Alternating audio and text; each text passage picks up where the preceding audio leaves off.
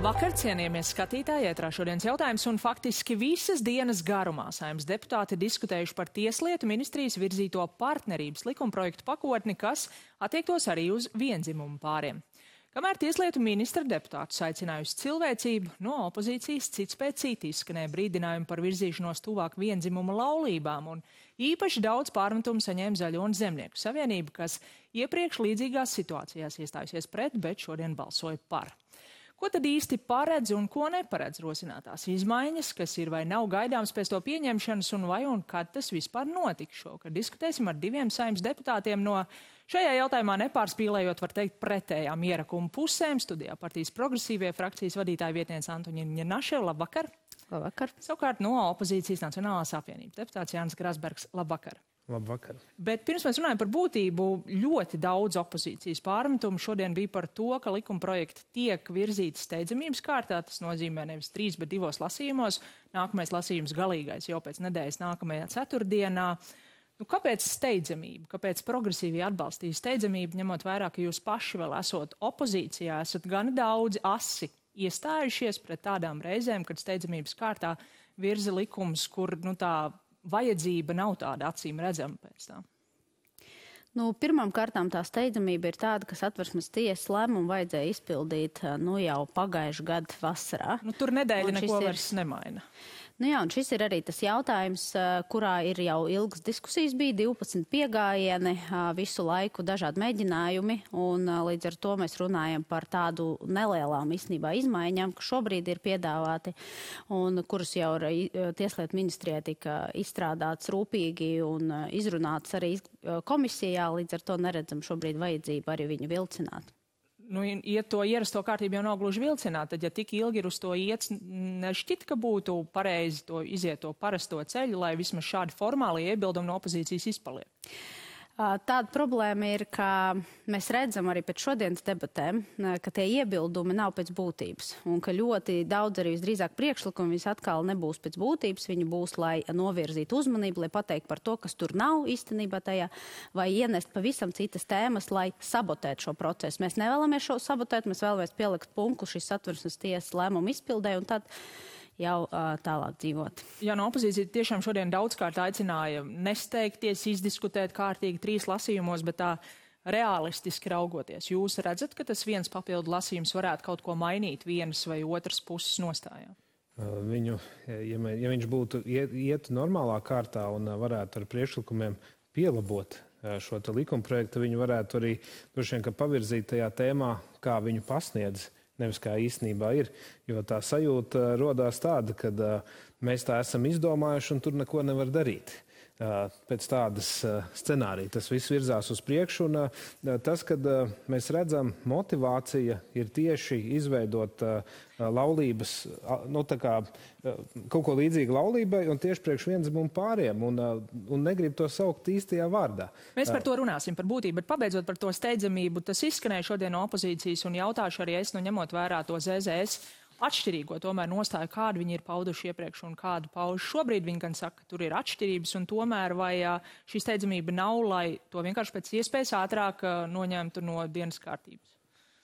Nē, nu steidzamība ir, ir paredzēta, teiksim, arī kārtības rulī, kad ir sākotnēji izskata komisija. Šobrīd tas arī notika. Tas neko nepārkāpt. Arī ir vienkārši kārtībā situācija, kad nav teiksim, daudz šķautnējis šis jautājums, kas īstenībā šobrīd nav daudz šķautnējis. Nu, tādā gadījumā parunāsim par to būtību. Tātad astoņi likumprojekti, viņi tur paredz gan tiesības, gan arī ierobežojumus attiecībā uz maksātnespējas procesiem, uz interešu konfliktu, bet, nu, droši vien par tām tiesībām šovakar vairāk runāsim.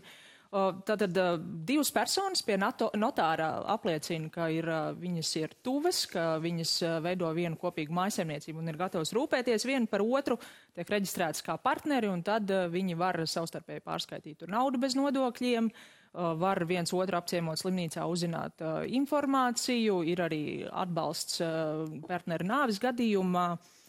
Grasberkungs, kā jūs teiktu, kuras no šīm tiesībām vienzimumu pāriem nepienāktos?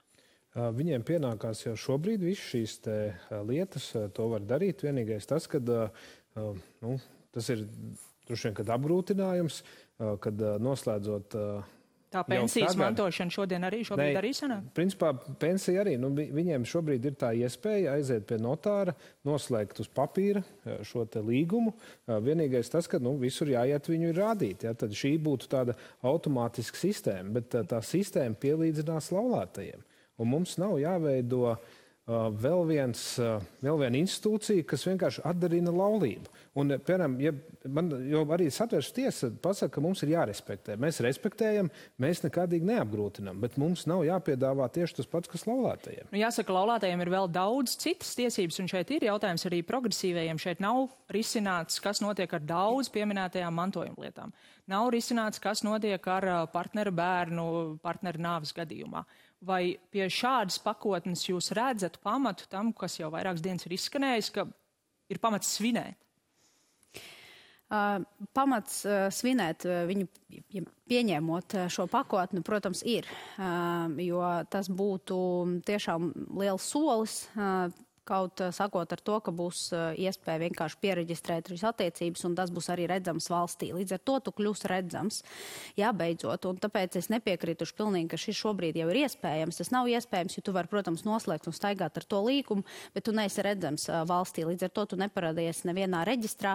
Tur ir problēmas ar interešu konfliktiem, līdz ar to tur ir, protams, arī viss pensiju lietas. Tur, protams, tev ir jāiet arī veselībā, vispār jāpie, jāpierada, ka šis, šim cilvēkam ir speciāls šīs lietas jādod. Līdz ar to tas, protams, šobrīd nav. Šis ir tikai tāds saimniecisku jautājumu, nu, es pateikšu, tāds minimums sakārtošana. Un, protams, nekāda saruna šeit ne, neiet par laulību, diemžēl. Līdz šim ir bijuši vairāk mēģinājumi jau uz šo iet, ir bijis partnerattiecību likums virzīt civilās savienības likums, un tur, kur ir atšķirība, ka šoreiz ir šie grozījumi astoņos jau esošos likumos, un tieši par to īstenībā tika runāts arī jau iepriekšējās valdības veidošanas laikā, un pastīsimies pavisam īsi, ko Nacionāla apvienība par to teica toreiz parakstīsieties zem šī piedāvājuma no jaunās vienotības. Tātad nevis atsevišķi uh, civilās savienības likums, bet dažādas izmaiņas dažādos likumos. Dažādas izmaiņas dažādos likumos. Parakstīsieties. Jā. Nu, jūs tagad pārmetat daudz ZS, ka viņi ir mainījuši nostāju, lai tiktu koalīcijā. Lūk, kā jūs teicāt, dažādas izmaiņas dažādos likumos. Tieši tas, kas tiek virzīts. Dažādas izmaiņas dažādos likumos, lai nodrošinātu vienas maisaimniecības ietvara šo tiesisko regulējumu un aizsardzību. Tas būtu momentā, kad mēs nerunājam tikai par diviem pieaugušiem cilvēkiem, kur nav radinieki.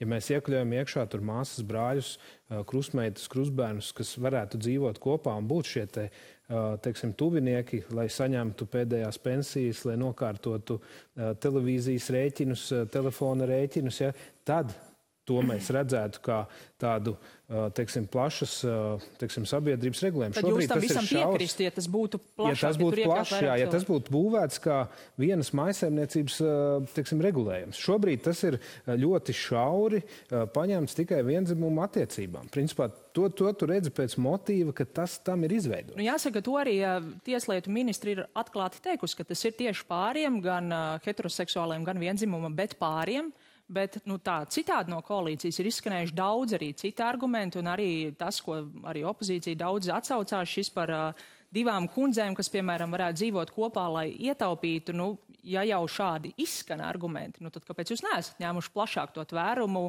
mājasemniecības ietvaros, kā saka Grasbergs? Liekas, šis ir vairāk tāds būtu komplicētāks risinājums šobrīd, jo tad ir jāpaķer arī visu, visu pārējo. Un šobrīd tas, ko piedāvāja Tieslietu ministrē izstrādā, ir pieņemams. Pieņemams tajā, ka viņš noregulē tiešām pāru attiecības. Un mums nevajag arī turpināt tādu Halloween tematiku, ko mēs šeit turpinām vairākas dienas, ka tas ir kaut kas, kas ir nav tas, par ko mēs te īsti runājam. Ja? Nevajag baidīties arī pateikt, ka tas ir jā, tas ir pāru regulējumiem, tas ir arī gan vienzimumu pāriem, bet tas ir arī uh, heteroseksuāliem pāriem. Tas ir šobrīd mums ir ļoti daudz cilvēku dzīvo nereģistrētās attiecībās, un viņi negrib laulāties un nekad nelaulāsies. Un tas nekad neaizvietos laulības institūtu, jo šīs ir institūts, kas ir domāts pāru attiecību uh, regulēšanai un arī viņu atzīšanai likuma priekšā tiem, kas negrib precēties. Bet Vai nevar? Pārjautāt, uh, Krasbergs, tad jūs tiešām būtu ar mieru, ka likums regulē tādu maisaimniecību, kā jūs vakar iezīmējat arī pie kolēģa Jāņa Dombura, sieviete ar bērnu un vēl viena sieviete, piemēram, krustmāte?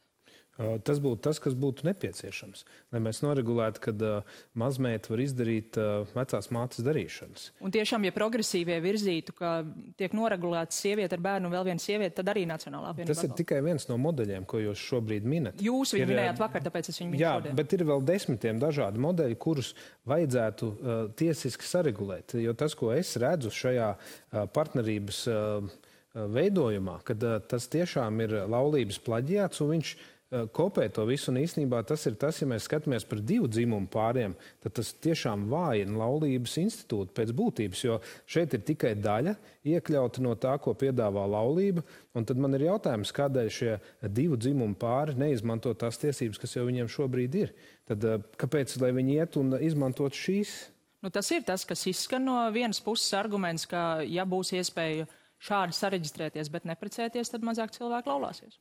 Šobrīd mums ir ļoti, nu, es teikšu ļoti maz, bet ļoti daudz drīzāk ģimenes dzīvo nelaulā, nelaulāts attiecības. Arī dažādas attiecības, tāpat kā Grasberga mina, kur ir radinieki, neradinieki, bērni ar, ar bērniem, bez bērniem, kuri nereģistrējās. Šeit ir vienkārši vēl, viens, vēl viena forma, kur tu vari tomēr sevi parādīt likuma priekšā un atvieglot, teiksim, tās saimnieciskas lietas. Līdz ar to tas ir, protams, ļoti apsveicams un vajadzīgs. Un ne, nepavēlti ir arī uh, satversmes tiesa nepavēlta ir uh, citas 30 Eiropas valstīs, kur jau šāds institūts ir, kas uh, netraucē laulību institūtam. Bet tad varbūt, lai nu, saprastu līdz galam šo, paklausīsimies, ko labklājības ministrs Uldis Auguls par šo teica šorīt rīt panorāmas kolēģiem tieši par situāciju, kad kopā dzīvo divi nelaulāti, pretēji dzimumu partneri ar bērniem no iepriekšējām laulībām. Viens no pāri saslims, viens no pāra bērniem arī tai pašā laikā ir saslims un ir jābūt slimnīcā. Bet viņiem šis bērns nav kopīgais bērns, bioloģisks uh mhm. -huh. tēvs ir cits. Un tad, piemēram, tas tēvs par to bērnu slimnīcā parūpēties nevar. Un uztaisīt pilnvaru tagad momentā ātri nevar. Un tas, partnerība šo risināt. Partnerība šo risināt. Labojiet man, ja kļūdos, bet manuprāt, partnerība to nerisina. Nē, partnerība to nerisina. Pirmkārt, ja arī tur partnerību gribētu slēgt, tad šiem cilvēkiem jāiet pie notāra. Tad man ir jautājums, kādēļ šis uh, vīrietis šajā modelī neuzņemās atbildību un uh, nesalauzās ar šo te, uh, sievieti. Un, uh, ne, nu, tad automātiski tie bērni kļūst par viņu bērniem. Un, uh, principā tā ir tikai. Nu, Jā, ja viņiem ir cits tēvs, tad tie noteikti nekļūst ne. par viņu bērniem. Bet es gribētu tomēr pieturēties pie tā, ka labklājības ministrs stāst par situāciju, ko šis regulējums neietver. ZZS vispār zina, par ko viņi balso? Jāprasa ZZS. Es, es ceru, ka zinu, bet eh, šis eh, regulējums ne, tiešām neregulē uh, neko attiecībā uz bērniem. Un tādā gadījumā es uh, pajautāšu, pārfrāzējot dažādas tās situācijas uh, saistībā ar bērniem, ko jūs jau šodien minējāt. Un, Grasberg kungs, kā jūs teiktu, kam būtu jānotiek ar uh, bērnu, kurš ir visu mūžu, piemēram, nu, desmit gadus dzīvojis kopā ar uh, mammu un viņas partneri, un tad partneri nomirst? Kur viņam mamma nomirst? Kur viņam vajadzētu palikt tam bērnam? Es domāju, ka tai partnerei, par cik tās attiecības ir izveidojušās, tad būtu jāadoptē šis bērns kā individuālam cilvēkam. Un ja nu bāriņtiesa saka, nē, re, kur ir... Radinieks, ja kāds. Tālais. Nē, ja ir kāds tālāks, nu, principā jau bāriņu tiesa tāpat tās izskatīs pēc, pēc būtības, vai pirmkārt materiāli var nodrošināt, vai var nodrošināt ar pajumu. Nu, bāriņu tiesa skatās ļoti dažādi. Jā, un līdz ar to tad nav, ne, nebūtu tā jābūt, kad pirmā roka, jā, vai kaut kā tā, bet principā ir tas, kad normāli viņi piesakās uz adopciju šim cilvēkam, ja, kurš ir palicis bez vecākiem. Tas, tā būtu pareizā lietu kārtība piesakās, ir viens, protams, jautājums, kas tālāk notiek, un tad ir šie pagaidām nenoregulētie jautājumi. Arī Tieslietu ministrija saka, ka tas ir minimums, bet tas, ko šī saima spēja pieņemt, arī kustība dzīvesbiedri saka, tur ir jābūt vēl daudziem. Vai jūs, Ņenašos kundze, redzat, ka šajā valdībā vispār ir potenciāls pieņemt jebko vairāk nekā šobrīd tiek virzīts? Jo Tieslietu ministra ir vairāk kārt teikusi, ka tas ir šīs saimas maksimums. Nu, vispārējais pagaidām nav šodienas jautājums. Šodienas jautājums mums ir uh, tas, kas uh, ir uz galda. Šeit astoņi tie likumprojekti, un uh, pieņemsim to, tad redzēsim. Uh, par to vienu tēzi, ko arī jūs jau abi šodien pieminējāt, un arī opozīcija daudz, daudz ir atkārtojusi, ka šo grozījumu pieņemšana būtiski atvieglo to ceļu tālāk uz vienzimumu laulībām. Nu, kā tas uh, varētu teor, nu, praktiski pastāstīt, notikt, ja tam ir nepieciešams pat ne tikai vienkāršais, bet arī mēs zinām uh, divu trešdaļu vairākums, kas Latvijā ir nepieciešams, lai grozītu satversmi, kamēr saimā mēs redzam, acīm redzam, šādu vairākumu nav. Kā tas paver šo ceļu? Pirmais ceļš jau ir tas, ka šo, šo pašu pakotni aizvien pārveidot līdzīgāk laulībai, solīt pa solim ar vēl citiem šiem grozījumiem, jo tas, kas arī vakardien izskanēja no šīs NVO dzīves biedri, kad viņš minēja virs 70 bija tas skaits, eh, cik likumu būtu jāgroza. Es sapratu, ka tas ir arī tas mērķis, uz kurien viņi iet, un ka šis ir tas pirmais solīts. Un es domāju, gan eh, ZZS paši, deputāti, gan arī viņu vēlētājs, un īstenībā visi ļoti labi apzinās, ka šis ir pirmais uh, tāds solis, lai valsts priekšā legalizētu šīs homoseksuālās attiecības. Un tad, nu, attiecības kā tādas ir legālas jau šobrīd, bet tad es jautāšu jums tomēr vēlreiz, nu, vai jūs redzat savos partneros šobrīd pieņemt kaut ko vairāk nekā šobrīd ir izvirzīts? Um. šobrīd tas ir tas, par ko mēs esam vienojušies. Tas ir tas, ko mēs esam arī solījuši savam, teiksim, vienojoties valdībā un solot arī deklarāciju pieliekot klāt, kas mums būtu jāizdara līdz gada beigām, tie neatliekami darbi. Mums svarīgi ieviest arī to partnerības institūtu. Protams, tad arī satversmes tiesai būtu jāvērtē, vai mēs esam izpildījuši uh, satversmes tiesas spriedumu. Un tad skatīsimies, bet šobrīd tas ir šodienas jautājumā arī tikai šī pakotne un neko tālāk es tiešām nevaru pateikt. Es, protams, kā progresīvais gribētu, uh, bet uh, es šobrīd nevaru pateikt, protams, ka mums ir kaut kāds vienošanas, jo tādas nav. Nu, vai jums neizklausās, ka tur vienkārši nav citiem jautājumiem balsu? Um. Nu, tas būs atkarīgs no koalīcijas deputātiem. Ja, un, tā, tik viegli, principā, kā tas iet šobrīd, ja tik ātri, kad mēs esam izdomājuši un tur neko nevar darīt, tad pēc šāda principa es redzu, ka ZZS būtu gatava arī uz lielākiem soļiem. Par to ātri. Uh, Saimnieks šo pēc nedēļas nu, visticamāk pieņems galīgajā lasījumā, bet vai Nacionālā apvienība plāno vai nu vākt parakstus, vai parakstīties pati, ja vāks kāds cits par to, lai uh, prezidents šo likumu neizsludina un tie notiek parakstu vākšana jau tālāk uz referendumu? Mēs iesākām par šo jautājumu runāt, bet uh, līdz galam vēl nevienojāmies, vai uh, tas, uh, teiksim, teiksim, aicināt šo te tādu rezonanci tam visam vai, vai, vai neaicināt. Jo tas, ko mēs skaidri redzam, kad teiksim, tāds referendums būtu nepieciešams skaidri un gaiši pateikt par to, ka laulība ir starp vīrieti un sievieti, ka mēs to Vēlreiz paskatām, jā, pask, paskatāmies un,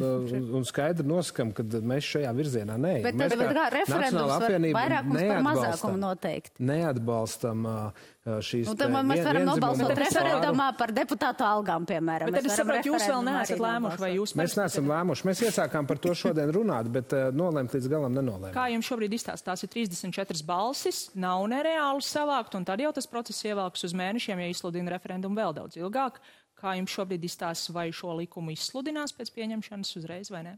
Man liekas, šis likums eh, būs pieņemts, viņš būs pieņemts eh, demokrātiskā ceļā, likumiski, saimnes vairākumu balsīm un koalīcijai. Un, un es ceru, ka arī stāsies spēkā, jā, bez šķēršļiem, jo tad tas ir demokrātijas sabotāža. Un arī uz šo jautājumu mēs arī esam sagatavojuši virkni priekšlikumus, kurus mēs sniedzam uz otro lasījumu. Mēs arī skatīsimies, vai viņus ņem vērā, vai kādu daļu ņem vērā, lai mēs saprastu, vai mēs bloķējam pilnībā, bet saprotot to, ka mēs varam nobloķēt tikai uz brīdi. Un, uh, līdz ar to, tad, ja mēs redzam, ka tas ir tikai brīdis, tad uh, nu, nav starpība, vai mēs uh, svinam, ne, vai mēs bēdājamies zaudējumā un progresīvie svin uzvaru uh, pēc mēneša vai pēc diviem, nu, tam tad nav nozīmes. Nu, ja būtu pārliecība, ka sabiedrība nobalsos par referendumu un pēc tam arī neatbalstīs, tad jau tas nebūtu tikai brīdis, bet raudzīsim, kāds viss attīstīsies šovakar. Paldies jums par sarunu. Paldies arī jums, skatītāji, par uzmanību un tiksimies rīt.